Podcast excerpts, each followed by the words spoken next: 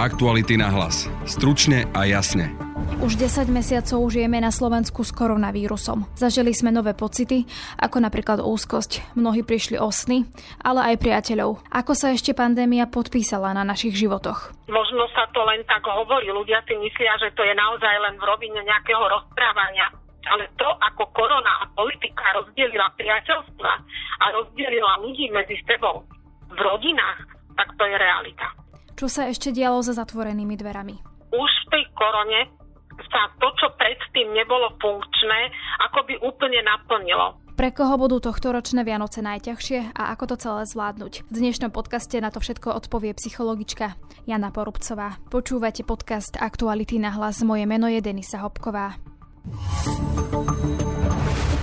pandémiou žijeme na Slovensku podľa prvého oficiálneho prípadu od marca. Zažili sme izoláciu, samotu, strach, ale aj úzkosť. Na Vianoce nás čaká zákaz vychádzania a prežijeme teda sviatky, aké sme doteraz nezažili. Ako sa celý rok podpísal na našej psychike, komu pandémia najviac ublížila a ako si vytvoriť pekné Vianoce, hoci nebudeme so všetkými blízkymi. Na to všetko sa budem pýtať psychologičky Jany Porubcovej, ktorú mám teraz na telefóne.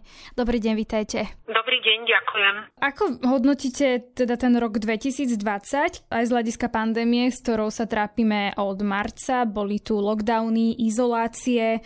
Vy v podstate komunikujete s ľuďmi, e, viete, ako sa cítia. Čiže ako by ste tak zhodnotili globálne ten rok 2020?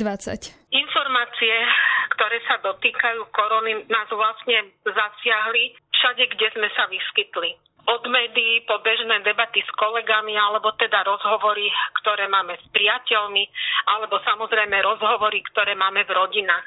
Začali sme pociťovať, že v našich životoch sa deje niečo, čo sme ešte nikdy nezažili. Niečo, čo akoby presahovalo naše hranice je, ale aj bolo úplne prirodzené, že cítime úzkosť alebo máme obavy a samozrejme stretávame sa s informáciami, ktoré sú pre nás potenciálne veľmi nebezpečné. A to vyvoláva emócie, o ktorých som pred chvíľou rozprávala. Na výnimočné situácie reaguje aj naša psychika veľmi odlišne. Výnimočná situácia, ako pandémia korony je, môže priniesť pre nás aj veľmi mnohé emócie, ktorý sme doteraz neboli uh, mnohí konfrontovaní. Teda také, ktoré pre nás nemusia byť typické, pokiaľ zažívame štandardné bežné situácie. Ste spomínali, že môžeme cítiť emócie, ktoré sme nikdy predtým necítili alebo ktoré nie sú typické pre naše prežívanie. S akými novými emóciami sa môžu ľudia stretávať alebo sa stretávali každý sa bežne stretáva s niečím, čo je úzkosť, s niečím, čo sú strachy, s niečím, čo sú obavy.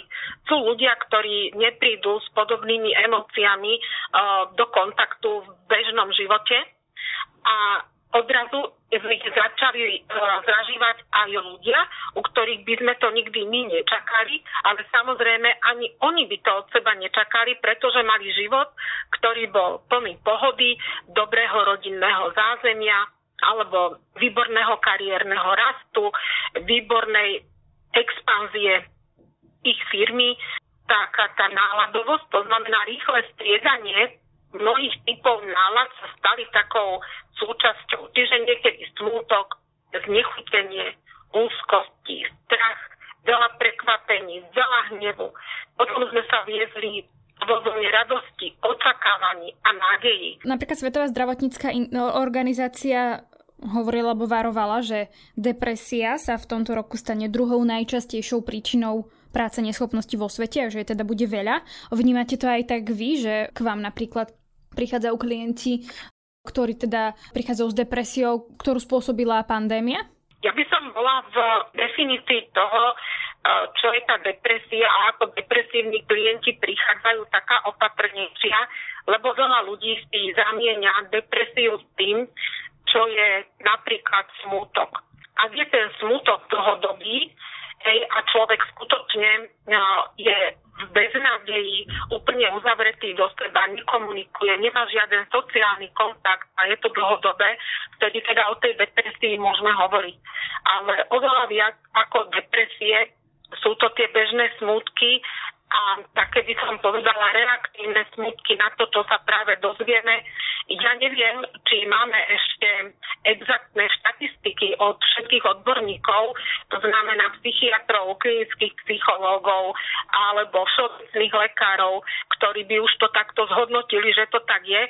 Je to niečo, o čom hovoríme, že by to tak mohlo byť preto, lebo nám to k tejto dobe prípada také tak akoby kompatibilné s tou dobou. V tej prvej vlne napríklad bol problém ísť priamo za psychologom, psychiatrom, robilo sa to online. Ako by ste zhodnotili to, že v podstate v tej prvej vlne ste nemohli sedieť s tými klientami, ako to na nich zapôsobilo? Bol to aj rok takých nových objavení svojich schopností, to znamená, že za bežného fungovania sme online nepracovali, ale takáto doba nám priniesla aj možnosti oveľa väčšej komunikácie online. Takže museli sme si na to zvykať, ale pravda je taká, že e, tá, ten živý kontakt s klientom, ktorý nás vidí, ktorého vidíme my a sme kvázi v nejakej dostupnej vzdialenosti, je, je veľmi dôležitý.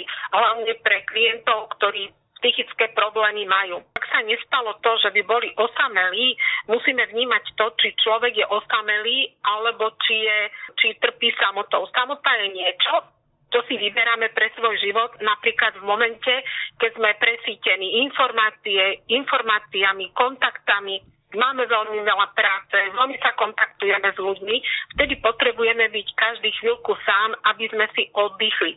Osamelosť je ale to, čo sme si nevybrali. To znamená, nie je to dobrovoľné a človek žije, e, či je alebo nie je korona, v istom type izolácie, lebo teda nemá e, žia, nikoho v rodine a nie je to niečo, čo by si dobrovoľne vybral. Tak vtedy, ak ten klient trpí tou depresiou a zároveň je uh, v takom stave, že naozaj osamelom a nemá, nemá teda ani dobrý prístup k tomu terapeutovi, na ktorého je zvyknutý, tam sa to môže stať, že tú situáciu znáša oveľa ťažšie ako v čase, keď ho môže navštevovať. Koho podľa vás teda zasiahla tá pandémia najviac po tej psychickej stránke? Kto to asi najťažšie teda zvládal? A veľmi dôležité je, keď sa v akejkoľvek situácii ocitneme, to, že máme nejaké informácie. Informácie, tie, ktorým môžeme dôverovať z dobrých zdrojov, nás môžu ukludniť.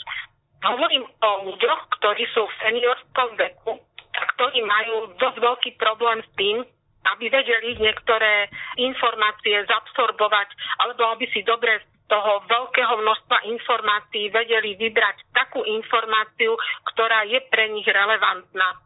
Povedala by som práve preto, že seniori sú tí, ktorí sa stali uh, najohrozenejšou skupinou sociálnou v tomto, v tomto období tejto pandémie.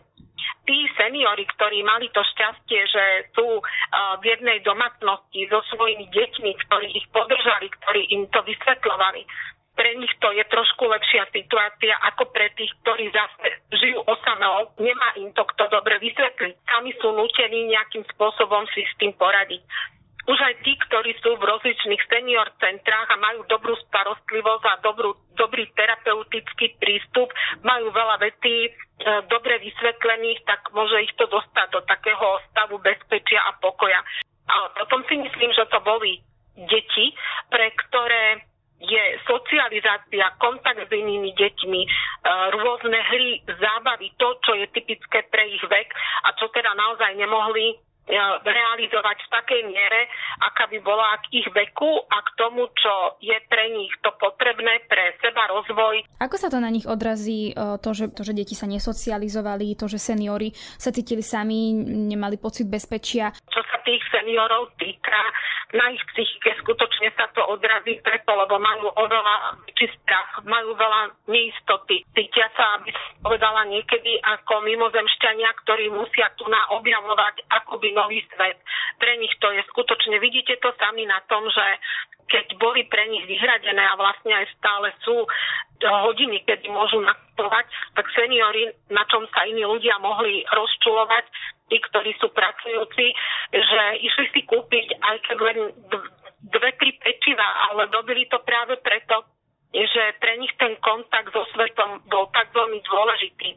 Seniory, ktorí majú aj cez 80 rokov a sú celkom mobilní a dostali otázku, či sa neboja chodiť von medzi iných ľudí a konzistentne odpovedali, že vek, ktorý majú, im hovorí o tom, že už v tomto svete veľa zažili a ten kontakt s ľuďmi je pre nich oveľa dôležitejší ako to, aby sedeli doma za oknom a kvázi sa cítili v bezpečí. České národné centrum duševného zdravia malo taký výskum a robili ho teda psychiatri, epidemiológovia a tam sa hovorilo, že na tom veľmi boli zlé mladí ľudia vo veku 18-25 rokov.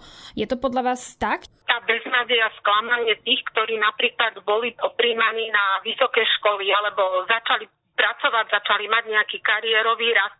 Tá beznádej obrovská, tam prišla veľké obavy, pretože len čo prídete na tú vysokú školu napríklad, tak hľadáte takú ruku, ktorá by bola kvázi takým vodítkom, čo sa bude diať, kam sa mám podieť, čo bude so mnou. A len čo kvázi k tomu akoby privoňali, tak boli od toho úplne odstrihnutí. Od tých, ktorí skončili tú strednú školu a išli kvázi akoby do praxe, tak ich to samozrejme tiež veľmi zabrzdilo. Mnohí mali namierené mm, do cudziny, kde si povedali, že ich životný štýl e, je taký, že chcú si potestovať, potom sa tu vrátiť a niečo realizovať, tak ako by práve v tom, kedy mali im byť najviac otvorené tie životné brány, tak ich to tak zabrzdilo. Samozrejme, že im to samozrejme dalo takú, takú druhú líniu, čo nie vždy je úplne to najideálnejšie, také upnutie sa k tomu virtuálnemu svetu. A čo môže spôsobiť to upnutie na ten virtuálny svet? Bežný kontakt a ochytanie si toho, ako reagujeme v bežnom živote, ten virtuálny svet nám nikdy nemôže nahradiť. Mnohí z nás prišli o priateľov, teraz nehovorím o žiadnom umrtí, hovorím o tom, ako sa nám priatelia preriedili, ako sa na koho môžeme spolahnúť, ako sa kto s tým kontaktoval. Tak e, mnoho priateľov sme akoby istým spôsobom mohli stratiť, lebo nás klamali, ale odrazu a mohlo stať to, že ten virtuálny svet nám mohol poskytnúť nových ľudí, ktorí mohli prísť do našich životov.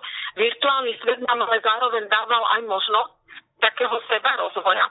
To znamená ľudia, ktorí sa nestali úplne pasívnymi, nehovorili len o tom, čo všetko nemôžu, začali využívať ten virtuálny svet a túto možnosť aj na vlastný seba rozvoj. Vy ste spomenuli, že mnohí prišli možno o priateľov počas tej pandémie, čiže podľa vás pandémia ukázala, aké sú teda pevné väzby medzi ľuďmi? Ja som aj teda mala ako klientov veľa ľudí, ktorí hovorili o tom, že akoby takali, že priateľ, ktorého majú, alebo priateľka, ktorú majú dlhé roky vo svojom živote, odrazu akoby prestala fungovať uh, v móde, aký si oni predstavovali takéto obyčajné zavolanie, že ako sa máš, môžem pre teba niečo urobiť, môžem ti nejako pomôcť, ako by to prestalo fungovať alebo viete, veľké názorové rozdiely. Možno sa to len tak hovorí, ľudia si myslia, že to je naozaj len v rovine nejakého rozprávania.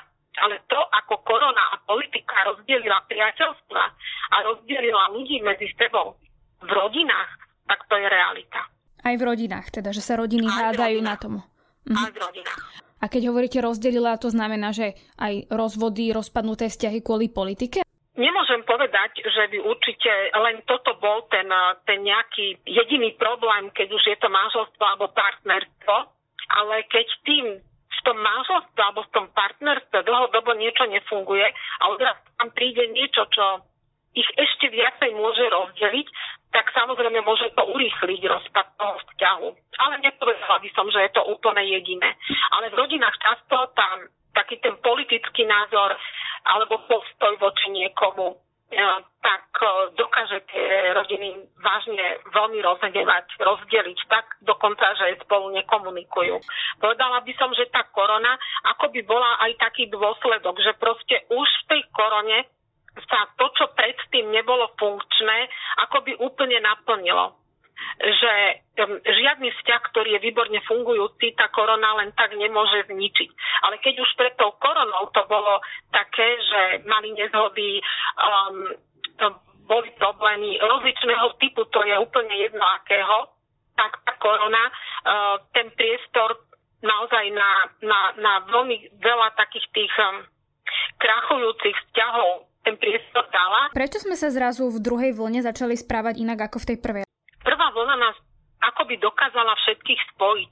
Všetci si pamätáme, ako boli ľudia v celom svete na balkónoch, spievali lekárom, sestričkám, tlieskali a tak ďalej. A preto, lebo samozrejme bol to obrovský strach z neznámeho a vtedy akoby nás to tak zocelilo a spojilo a naozaj všetci sme to chceli zvládnuť. Nevedeli sme vôbec, čo nás čaká. Všetci sme mali očakávania, že príde napríklad maj a celé sa to uvoľnia, náš život sa vráti do pôvodného, do pôvodných kolají.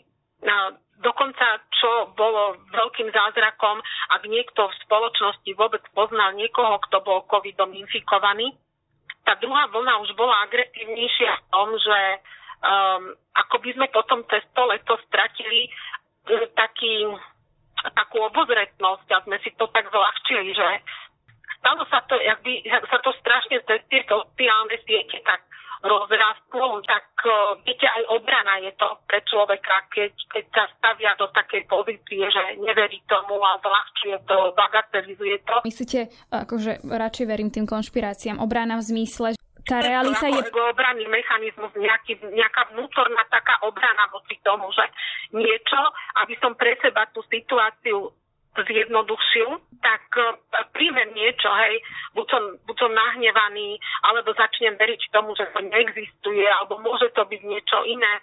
No, ale to zľahčovanie je, je to, čo mne môže v tej chvíli mhm. pomáhať. Blížia sa Vianoce a budú to Vianoce, aké sme teda ešte nikdy nemali. Budeme v nejakom lo- lockdowne, v nejakých bublinách.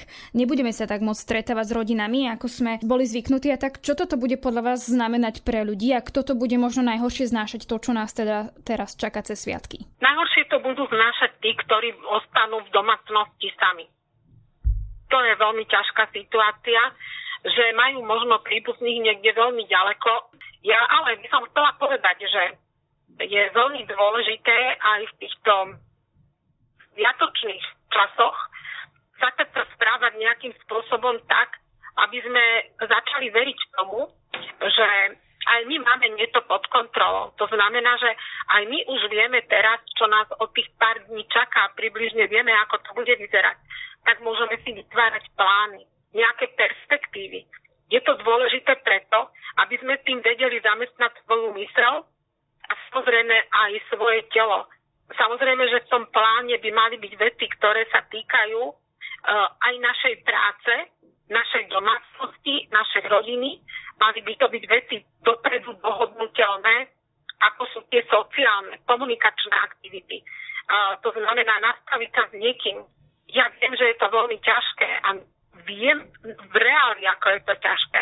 Nastaviť sa aspoň na ten Skype, komunikovať s tými ľuďmi, o ktorých si myslíme, že by niekde mohli byť osamení. Dať im najavo, že rozumieme tomu, ale zároveň dávať tomu tú, tú nádej, že tá situácia sa určite zlepší. A všetko toto, čo sa deje, sa deje preto, aby sme my mohli postúpiť do toho druhého levelu, to znamená, aby tá. Tam sa to ako keby aj v ľuďoch už bylo, že ešte keď neboli známe, známe tie pravidlá alebo ten zákaz vychádzania a tie výnimky, že veľa ľudí hovorilo, že toto ja už nedám, ja už budem musieť ísť na tie sviatky za tou rodinou, ale zároveň si aj uvedomujú, že je to v nejakým spôsobom nebezpečné, lebo ja môžem nakaziť svojho starého rodiča. A ako keby sa to v tých ľuďoch bylo, že v podstate je to taká veľmi ťažká situácia, že ako s tým teda bojovať? Je to taký vnútorný konflikt každého človeka, lebo všetci máme e, to, že, že chceme byť s tými blízkymi, ale vždy máme možnosť výberu a prebrať za svoj život zodpovednosť. E, e, obdobie sezóny nás učí jednu obrovskú veľkú vec a to preberať za svoje stávanie zodpovednosť. A nie je to fráza, je to skutočná realita. To znamená, ja to môžem spraviť. A priori vôbec nikto mi to zakázať, robím to, ale musím samozrejme vedieť, že môže mať veľmi zlé následky. Takže ja ani nemusím hovoriť uh, slovíčkami, že musím potlačiť, alebo ja neviem, Ježiš už to nedokážem. Ale byť ten proaktívny a povedať si, OK, poďme si povedať, čo môžeme spolu urobiť preto, aby sme to mohli zvládať. Tak napríklad telefonujme spolu, um, poďme na ten Skype, rozprávajme sa.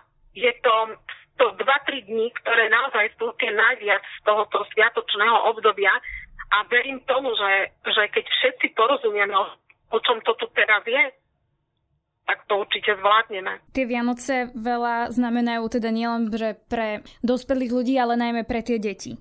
Teraz budú tie Vianoce také trošku iné. Ne, nepôjdu možno pozrieť tých starých rodičov, pokiaľ nebudú v ich bubline. Ako budú prežívať podľa vás deti tieto Vianoce?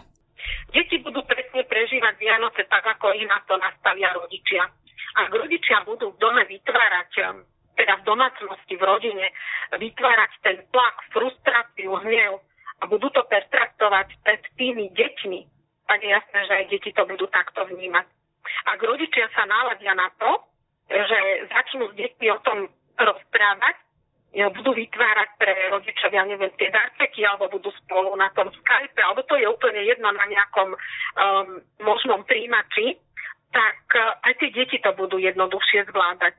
Deti naozaj sú úplne obrazom toho správania, aké majú rodičia ak budú rodičia v tomto období do pohody a budú sa snažiť, ja som povedala, pretransformovať tie Vianoce do, do najviac takého uh, štýlu, aký sú zvyknutí. Viete čo, ale ja napríklad vidím, už dva týždne vidím, ako majú ženy pozdobené domácnosti, vyzdobené stromčeky, sú tam tie deti, hrajú sa pod tým, tešia sa, majú z toho obrovskú radosť.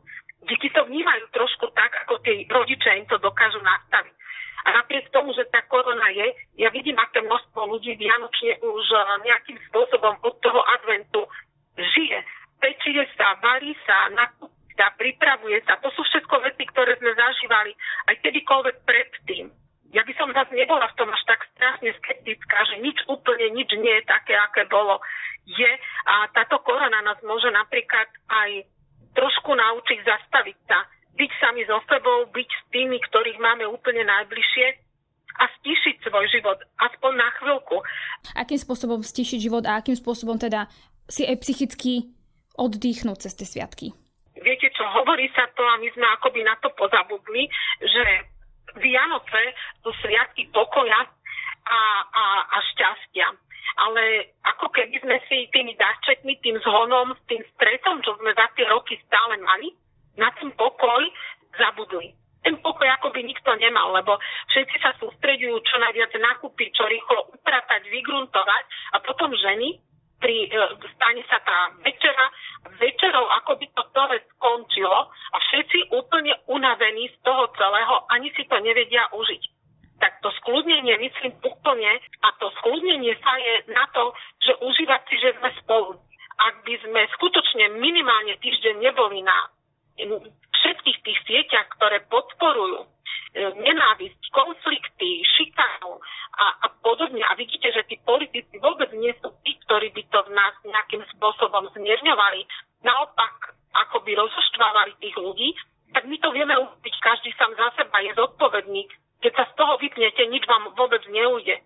To znamená, že dáte sa do kľudu, dáte sa do pohody a nemusíte byť zvedaví na to, čo si niekto iný myslí o niečom, ale môžete mať ten svoj vlastný život. Vytvoriť si proste tú svoju vlastnú realitu toho bytia v tom, v tom kľude. No a to je z dnešného podcastu všetko.